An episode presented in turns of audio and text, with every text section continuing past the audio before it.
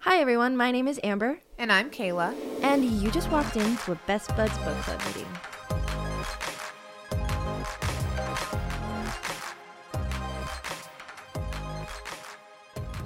So we're just gonna jump right in. For part two, just like in part one, we started part two with a visual of some art. So I guess I think at this point, this is when I actually figured out that the art wasn't real. Like for the book, like it was fictional art Right. Um because i read the description and we didn't really talk about it before but at several points throughout the book addie and like other people refer to her freckles she has exactly seven freckles and she refers to them as like a constellation of stars so just like you mentioned before like on your book Mm-hmm. you have the like gold stars and and like the constellation almost obviously that represents addie in some way Right. and I think that specifically represents this like art piece, which is seven stars in this constellation. When I envision the character, I kind of wonder what these freckles kind of look like. Hmm. It's kind of hard to imagine Like, seven freckles. seven freckles on your This is face. exactly like, what I was thinking. like how are they placed? Like are they just like it's hard to envision, but I feel like I'm thinking of them more like beauty marks almost, not like kind of yeah. not like a person with like a full face of freckles. Right. I'm thinking like it's just like, you know, which is cool. yeah, it's cool. So part two picks up from Henry's perspective after the interaction with Addie. When she went and she was trying to steal the book, and he's like, "Why are you trying to steal this book? I'm just going to give Just- it to you." Just take the book. Like it's probably worth ninety five cents. Like just Right. go ahead and have it. this is interesting because this is the first time this has happened in the book. Well, the perspective is entirely from Addie's point of view, even in the past and present. It made me think that the fact that we're given Henry's perspective is that he's going to be a major character. Mm-hmm. So, from his perspective, we learn a few things that he had a girlfriend that he broke up with recently, and now he's with this other girl named Bea, who's his friend.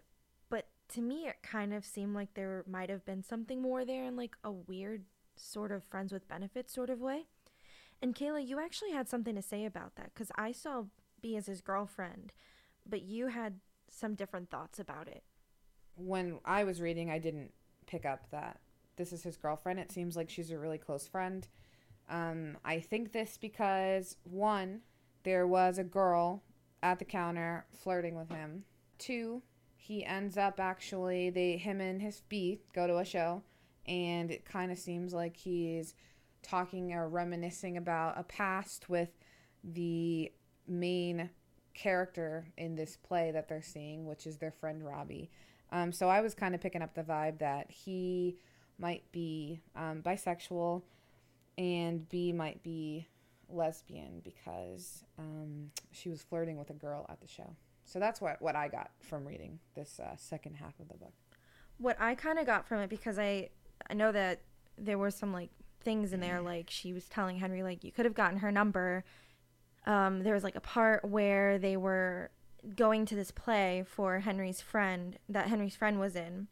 And there were girls there that were openly flirting with him, and there were girls that were, you know, flirting with her as well.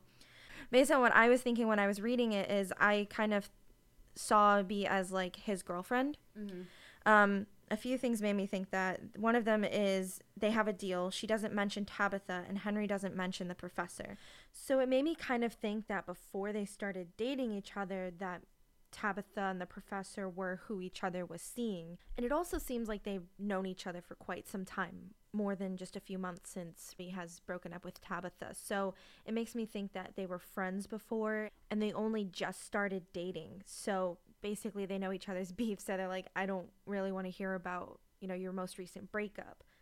And also given how open Henry is with other girls and even Robbie, who it seems like he also used to date, it just seems like maybe they have like an open relationship now where they can see other people mm-hmm. which i to me that kind of was why she was like oh you should have gotten her number like you know because they're potentially in an open relationship. That's what i got from it. So they do. They go to a friend's show and the show that they're actually going to see is he said it was like loosely based on a midsummer's night dream. Are you familiar with the show Uh, Shakespeare, right? Mm-hmm. Have you ever seen it? No. Long story short, It's a Shakespeare play that involves a girl who's in love with this guy, but her father wants her to marry the Duke, but she doesn't want to marry the Duke. She wants to marry her guy. So she tells her guy, like, I want to marry you. We should go elope. So they make the plan that they're going to go elope. And she tells her friend, like, hey, we're going to go do this. And her friend's like, oh, well, you're in luck. I'm in love with the Duke. So why don't we all just go into the forest and elope? so they do. They go into the forest. And then separately, there's like a group of men who are uh, rehearsing for a play that they were to perform at the Duke's wedding. Yeah. And then separately again, there is a fairy king who asks his servant to go and get this flower to make this juice to put a spell on his wife, the the fairy queen. Because she has a page boy that she's not willing to give up. Basically, for her disobedience, he wants to put a spell on her that when he puts this juice in her eyes and she wakes up, she will fall in love with the first person that she sees. This uh, servant goes out to get this this flower. He ends up putting the juice in both of the guys, you know, the the four people I was talking about in the beginning. He puts the juice in both of their eyes, and the first pe- person that they see was the girl's friend. So they're both in love with the friend now. So both the guys, so the duke and the girl's like guy that she wanted to marry. I don't know what. So I names are. wonder if if that may end up like if if the E Schwab kind of put this play in for a reason. Right. So that that's why I wanted to like talk about this because the spell is eventually reversed and they go back to loving who they want to love and then they get married and whatever. But I do think that this is significant because there's a lot of strange interactions when he goes to this play.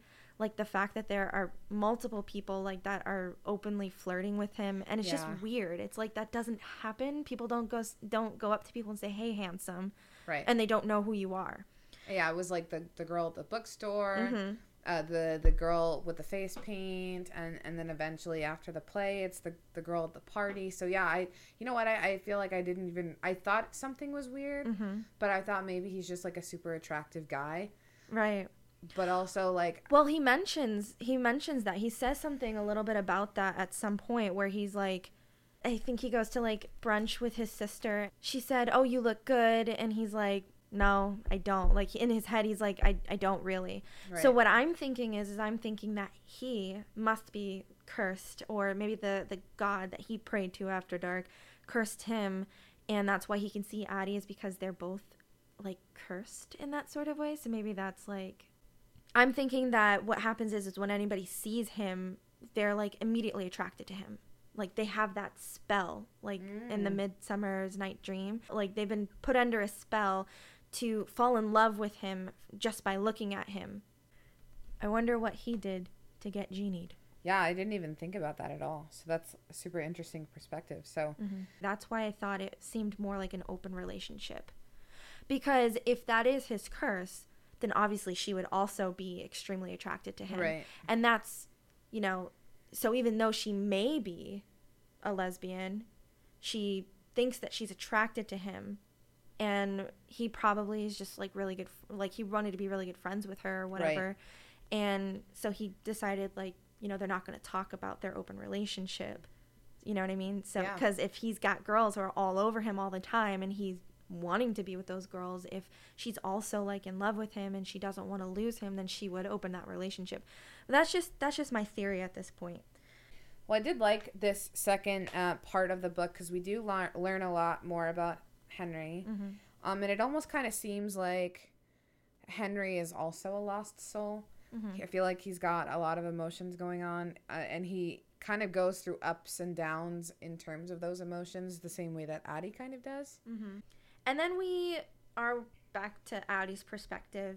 Since Addie doesn't have any place to go and any place to sleep, she takes advantage of these people. Maybe she doesn't realize that she does that, but she's using them for emotional reasons, for physical reasons, for basic necessity reasons. I feel like she must know at this point, 300 years in, but I, I Mm-hmm. Think that She probably That- doesn't see it that way. I, I feel like she uh, on the other hand just i feel like she does understand what she does and, and how she is potentially hurting or using people but i think she probably takes comfort in knowing that those people won't remember what she's doing and so it's kind of a a way that it doesn't kind of weigh down her conscience. Takes comfort or takes advantage. I mean, a girl's got to live, right? She can't live in the streets. I agree. I agree. I mean, honestly, like, what would you do if you were in that situation? You needed somewhere to sleep. If you had the opportunity to con somebody into just letting you stay at their apartment, why Right. wouldn't you? So that's where we kind of meet Sam. She sees Sam, and Sam is obviously somebody that she has had a relationship with in the past. And then we're back in 1714, and we see that Addie's struggling to find basic things like a place to sleep, which is kind of kind of parallel to what's happening in present day when she goes to the apartment and sees Sam. Right. And she eventually finds a place that's like, all right, but I want a whole week's pay up front. And so Addie's like, can I get a receipt? Because I know you're not going to remember me. Right. And the woman's like, no. I, I run an honest business. I'm I, I don't need to give out a receipt. And Addie's like, but mm. so she she goes up to the room. She gets maybe a couple hours of sleep in, and then she's got the lady at the door knocking knocking down the door like she's the SWAT team, telling her she needs to get out. And Addie's like, but you, you sold me this room. I, I've got a whole week. And she's like, I would remember. And she this is something that Addie would think about in the future about getting receipts from people so that they don't forget and that she has like proof of certain things. And I actually noticed that a couple times throughout the book.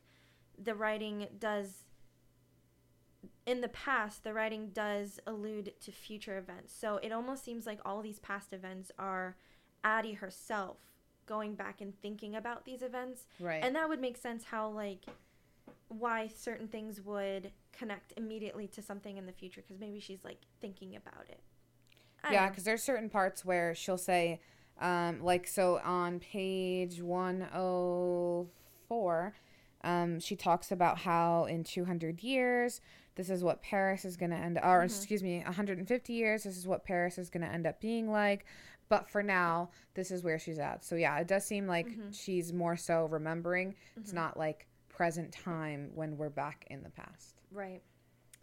Um, and then as she's getting thrown out, the bird, the wooden bird that she's been carrying around from her father's workshop breaks and the wing falls off. So Paris sounds really nice so far. Sounds like she made a really good choice. Yeah, sounds like a the best place that she could have gone. It it gives me Les Mis vibes, like the very Mhm. beginning of Les Mis, where everyone's hungry and starving, and they're throwing buckets of crap in the street, and so it's a great place. She picked a good one. She picked a really good one. well, and uh, I think that's kind of part of. Well, and that's not why she picked it, but her dad was telling her all these fantastic stories about Paris, and she's like, "Well, Villon's not so great, and Le Mans not so great. I'm gonna go to Paris. I know Right. Paris is gonna be great." And then she shows up, and it's like, Paris is it's, trash. It's not. I'm sure Paris. Overall, even now, just thinking about Paris, like I'd love to go to Paris. It sounds beautiful, but I'm sure there are parts that are not beautiful, and like anywhere this in the world. is right, like anywhere in the world. And this is what Allie, uh, Allie, who's Allie?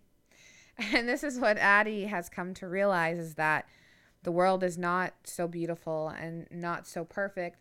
And she's going to have to kind of find a way that will work for her. Right, and desperation literally sets in because she sells her virginity for 10 souls. Because the guy literally says to her when she says, I, I will give you my virginity for 10 souls. Yeah. And he's like, What? Uh, Well, 10 first, souls? first she says, I'll do the deed with you for 10 souls. And he's like, What are you, a princess or something? And she said, No, I'm a virgin. And he's like, He must have been like, Oh, well, in that case, here's 10 souls yeah. because she did it. And it's really sad because obviously, like I said before, she can't go out and get a job because no one's going to remember hiring her. And what else can she do to make money? She can't get a, a guy. She can't, you know, she can't be a wife to somebody because they're not going to remember her. Right. So what else can you do? You can do these little odd jobs here and there, which in 1714, what could a girl do as an odd job? Right. So that actually brings us to the part where she's like so cold and so tired that she passes out and she actually gets mistaken for a corpse and is picked up in this cart. And somewhere in between, she loses that wooden bird. And then in the winter of 1715, uh, somebody finds this bird in the street, and that's what they base that bird sculpture off of from the first page of the entire book. So this is another example of Addie making her mark in the world inadvertently. So obviously she can't do it herself, Right. but a part of her has been left behind and somebody has found a muse from it and has made a whole sculpture and it's worth so much money. Isn't there a part of the book where Addie actually goes to the museum and sees it on display? She does.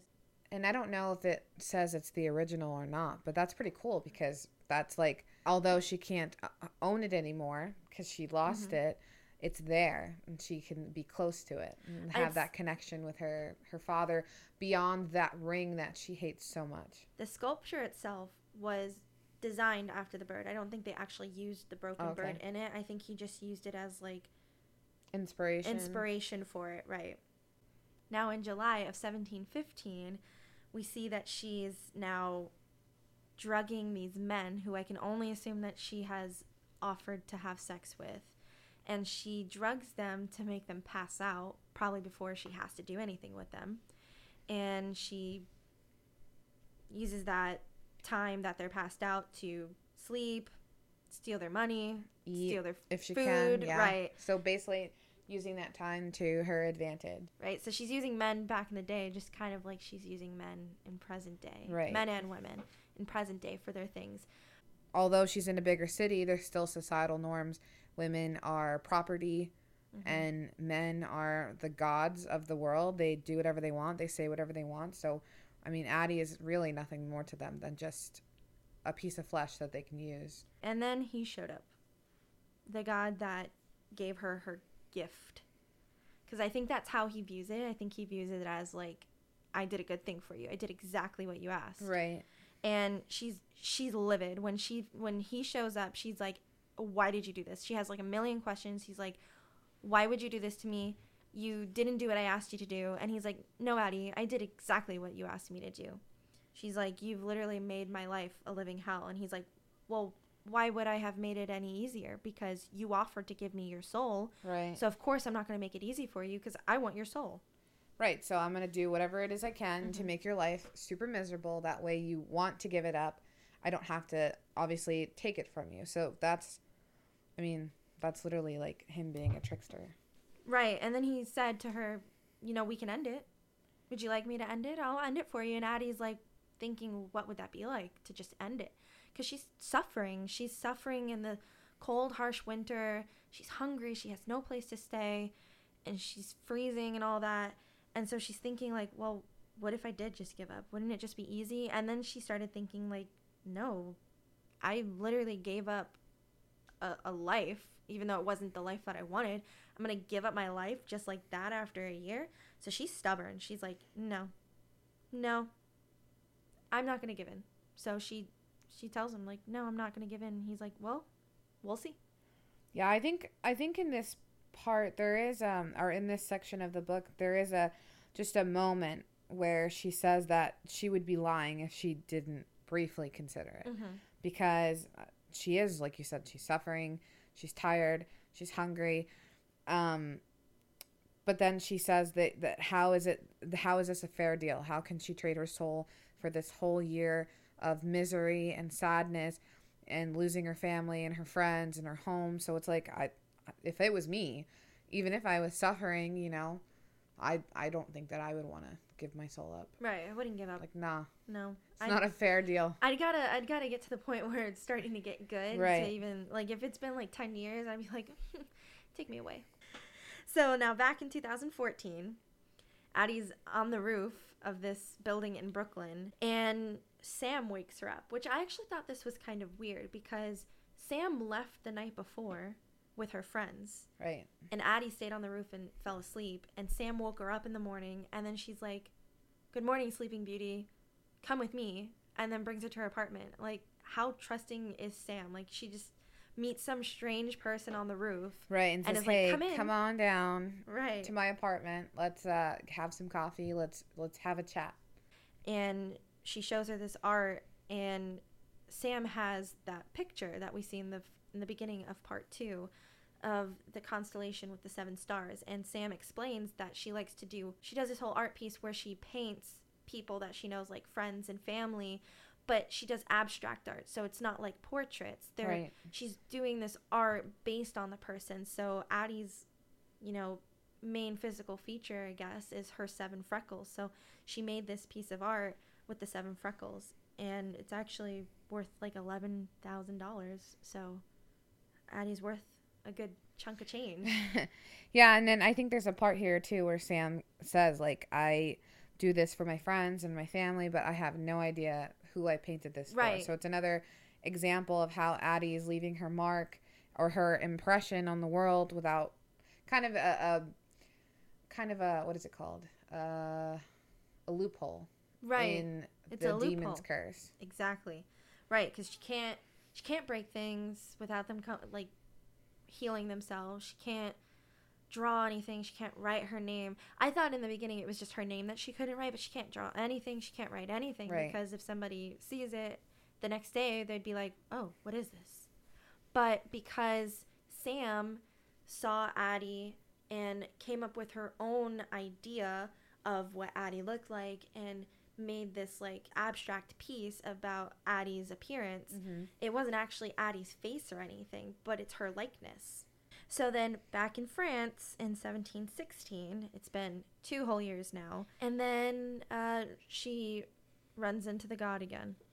So he shows up again, and this time she's not she's not angry. She's not showing her anger because I think she's realized that he is taking advantage of her emotions because he knows what will get under her skin and she's kind of thinking like I'm not going to let him get under my skin. So I'm going to pretend like it's okay. Well, I think in this part, like you're saying, she is trying to be more strong um, from her interaction with him the very first time, like when she sees him on their one year anniversary. She was sad and she was like just angry, and so she really lashed out. And I think that he fed off of that. He enjoyed seeing her Right. suffer. And this time she does want to be more firm. She doesn't want him to think that she's ready to give up her life, even though she is suffering. She asks him why he takes this form. And he says, I rather like this form, and I think you like it too. And she tells him that she did like it, but she doesn't like it anymore because he's Right. ruined it for her. Mhm. And then she realizes like what she said, and she's like, "Damn, I, I just I messed just- up. I just gave him fuel. Yeah, I just gave him fuel. I fed the troll. Right, exactly. I fed the troll, and now he's literally gonna use this to Mhm. continue to basically torture me. So beyond my cursed, I'm also being tortured because I fantasized about this perfect person, and and this unperfect person is taking that form. It was just crazy. Right. And then he asks her again, like, "You ready? You Uh, ready to go? You ready to go? Because I can, I can take your soul right now, and I can leave you, leave you out of the suffering." And she's like, "Again, no." This time she's re- like, she didn't even think about it. She's no. Well, actually, she tells him, like, basically how better her life has gotten. Right. By talking about how Mhm. she saw the elephants and she saw um, a fiddler in the square and how her music or how his music made her cry. And she's tasted champagne. And so she's basically like, hey, no, I'm not ready to go. Like, look at these things that I'm starting to experience because I'm I'm figuring this out. Right. And I've I'm sure it. I'm sure he did not like that. Right. And he's, and he told her, he's like, "Okay, well, it's just gonna get harder for you. Yep. It- you're, it's gonna get harder, and you're gonna, you're gonna give up. I know it." So he's taunting her, and Addie's like, "Bring it, Let's do it. bring it, honey buns." I'm ready to go. I'm ready to fight. back in 2014, Addie goes back to that bookstore that she first met Henry at. She overhears a woman purchasing a book for her son or something like that, and Henry tells her, you know, enjoy the book. If it's not the one that he wanted, you know, we will do an exchange. So Addie hears that and she's like, oh, well, I can get a free book out of this. Well, I'm going to do that.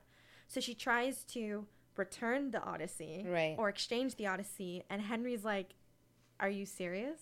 And she's like, Yeah, you just told that woman she could do it. I would like to return this book that I purchased. And he's like, You mean the book that you literally stole from me yesterday? That you were trying to steal? And Addie is more shocked than she is embarrassed that she got caught. I mean, I, I think that she eventually starts to feel a little embarrassed, but I think more so she's like, You remember me? He's like, Yeah, I remember you. And then she starts to repeat that in her head. I remember, I remember, I remember, I remember, I remember, like over and over again. And I thought that was really powerful. Was like her finally coming out of the stupor that she's been in for 300 years. It's Right. like this like dream that she's been in her whole life flashed before her eyes and she just finally woke up and she's like, "Excuse me, you remember?" Right. Like how how I think that yeah, this was a very pivotal part in this second part of the book because it's like, wait, hold on. Mm-hmm. Someone finally remembers her. Like who is this guy? We knew because this section started with Henry's perspective of the book. We obviously knew that this person was going to be a key player, mm-hmm. but my first impression was like why? What about him is so special that he just remembers her? Right. It's it's crazy, and it must feel so like I, I just can't even imagine what Addie must have felt because, like you said, she's just kind of been walking through life in almost like a daze, mm-hmm. um, just going day from day, just living her life, and now all of a sudden it's just like it's like she's woken up for the first time in three hundred years. Right. And so she feels she again, I don't know if she really feels embarrassed. I feel like at this point she doesn't feel like any emotion to stealing something. I think she's more so shocked about this revelation that has just happened that he can remember her that he didn't forget her so she asks him out for coffee and she says that she's asking him out to apologize but i i immediately knew i was like addie you gotta pick his brain Yeah, you gotta figure to out figure what's out what the on. heck's going this on. is crazy addie asked him out for coffee to apologize and i thought that was actually kind of funny that she asked him out for coffee because he had just gone out for coffee that morning to uh, meet up with his sister right. I'm not really sure what the significance of the sister and the brother is at this point. I think it's more so just to kind of introduce them, you know, show that he's not a very like emotionally attached person like he doesn't He's not connected with them. It seems like. right and he he resents his brother who's this perfect person that I feel like everyone's always comparing him to. So I feel like like I mentioned before, I feel like he has some sort of curse where like people who look at him fall in love with him because I feel like maybe when he was younger nobody cared for him. Nobody nobody paid attention to him, so he probably, you know, asked the gods to have somebody pay attention to him. And so I think maybe that's where the connection between him and Addie are. maybe his curse is like everyone he meets is attracted to him and sees like a version of him that's not really him Mhm. but because he's potentially cursed i don't know at the point that we've read up to um and addie's cursed that maybe sh- he she sees him like as he is Maybe. I definitely, definitely think that they, that he's also cursed, Yeah. and they have, and their curses are connected in some way. Definitely. So at one point during their coffee interaction, he notices her freckles, and he says, "Your freckles look like stars."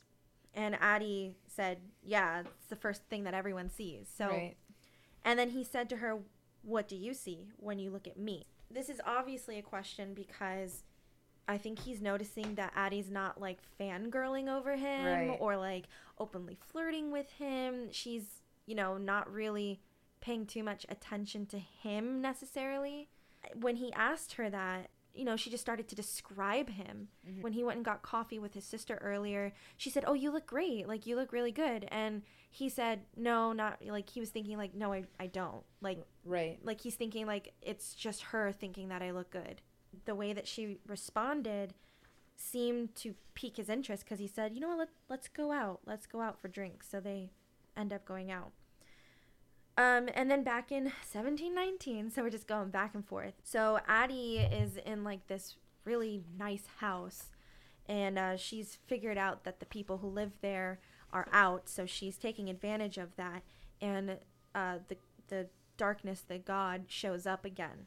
So it seems like he shows up every year, and Addie knows that on the anniversary of her her curse. He shows up and he manipulates the wait staff. So they're basically under his control and he makes them make this whole dinner and everything.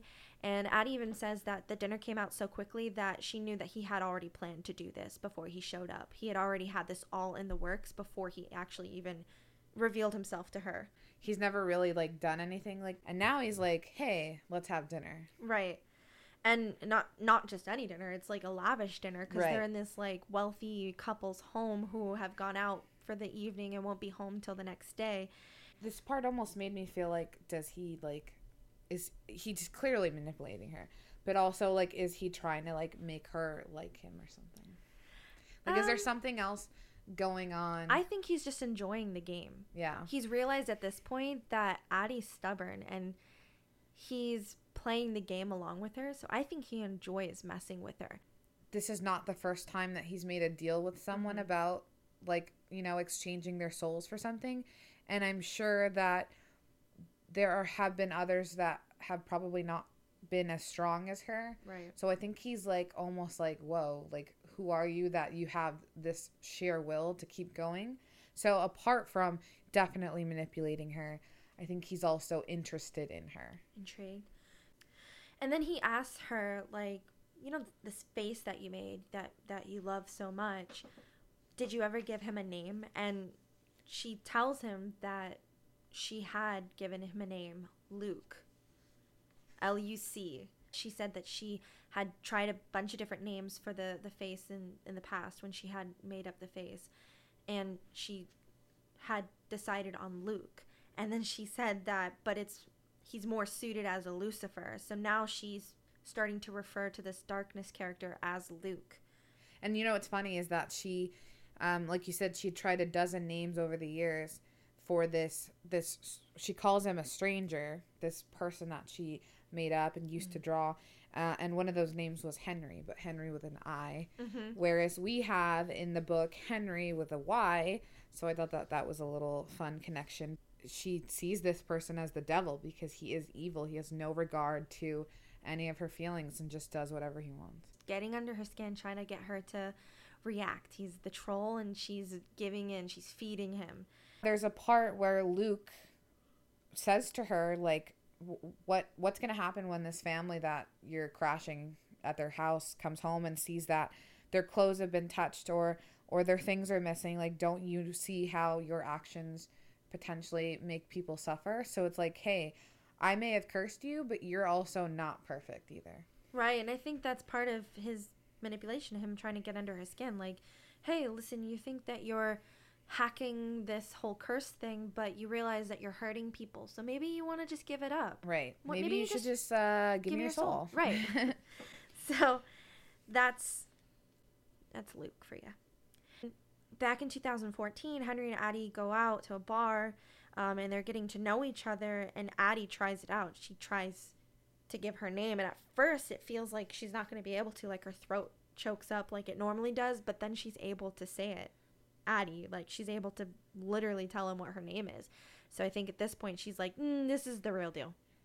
Yeah, This is real. There's something going on, and this person is literally like the the Immune. the right. He's immune to this curse, and this is actually the first time that she's been able to identify herself as Addie, basically. eh, 300 since- years. Yeah, three hundred years. Um, and th- it was uh, in this first two sections. Um, I think there is a part where she talks about how in her past life she's Adeline, but in this new life she wanted to be Addie. And what's sad about this part here too is that after she's said goodnight to Henry, she's given him her real name and he's able to say it. She actually goes and tries to whisper it to herself, thinking that maybe Henry has somehow broken the spell and and her curse and boom, she's not able to say it again. Right. It's gone. So, See ya, Addie. yeah. Bye, Addie. Good night.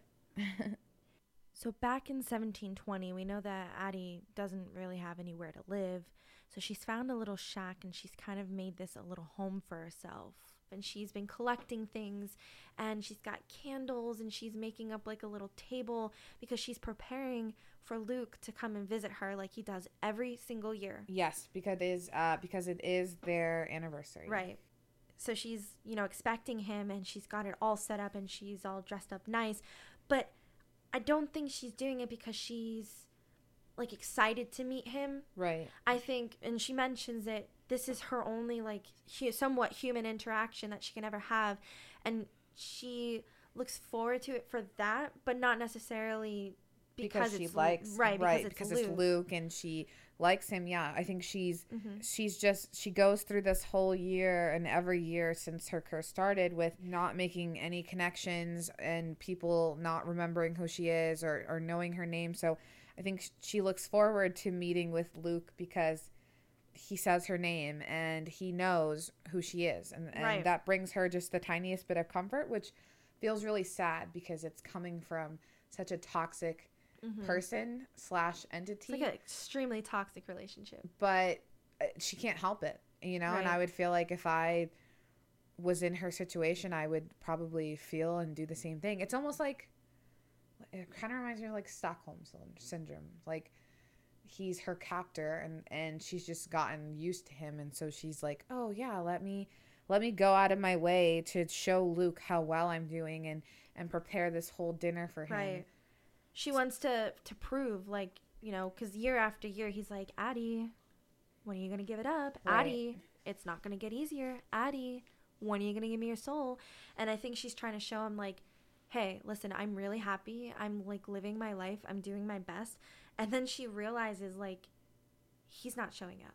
yeah He played me. He he knows what he's doing. Yep. He literally got me in this place where she's I was dependent, expecting right right. I was I was depending on this interaction and he knew it and he's messing with me And and, he's it away from he's her. trying to take the one thing that she kind of looks forward to each year whether it's to tell him how good she's doing to you know convince herself and convince him or maybe she really does just enjoy the interactions because like you said maybe it's like Stockholm syndrome Right. He has just found another way to manipulate her because here she is sitting here. It's morning time now. Basically, anniversary's done. She's sad. She's crying. She's she's lashed out, broken everything, um, and it's kind of a like a rock bottom with that Mhm. situation with him. And then back in 2014, and Henry is walking home, and we're seeing from his perspective that he is actively recalling his interaction with Addie. So this is the second night that he's left Addie's presence, that they are no longer in each other's presence, and he should be forgetting her, but he's not. He's remembering the name Addie in his own memory. Right. And that's how we end this part. Addie, who looked at him and saw a boy with dark hair, kind eyes, and an open face, nothing more and nothing else. Right. So, what is what kind of like we've been saying? It, it is very likely that he does have a curse, and Addie is not. It's not impacting her, just like her curse is not impacting him. So, I kind of wonder, like, what is it that everyone else sees when they look at him? Maybe they're kind of seeing what they want to see, Mhm. right? Oh man, I can't wait to get into the next part. Right, but I, I, I don't know. I don't think it's they see what they want to see because it's like they're unnaturally attracted to him, just like instantly. Right. Like, Maybe people- it makes like a an image that they're attracted to and kind of puts it on his face. Sure, but then also think about it. Like the girl at the the play that he went to just walked up to him out of nowhere and said, "Hey, handsome." Right. But but would you do that? Would you if you just saw somebody that you found really attractive and like There's got to be some kind of pull. Right. That's what I'm saying. Yeah. I don't think it's just that it's somebody that they find extremely attractive or something somebody that they really like or it's, you know, some somebody that they want to see Mm-hmm. because obviously they don't know him and they don't make any like they don't make any indication that they do know him. All they do is start flirting with him ab- like abnormally. Right. And so there's like you said there's some sort of pull. I don't think it's just him being attractive. I think it might be them being under some sort of spell like in Midsummer's Night Dream Right. where the fairies put them under a spell and they're like in love with these other people. I think that's probably his curse and and that I like that the author did that. Yeah, for sure. Um, and that is where we end part one and two. Really good so far, and I'm super deal. excited to get into the next parts. So now that we have finished parts 1 and 2, if you haven't started reading further already, hopefully you're reading on track. We highly us. recommend that you do because the book is really good, and we want you guys to follow along and be a part of our discussion. Right, so now for next week, for our next podcast, that will be on 421. Uh, you should read up to page 295. So this will be the entirety of parts three and four. And then we're going to save parts five and six for our third podcast episode for this book.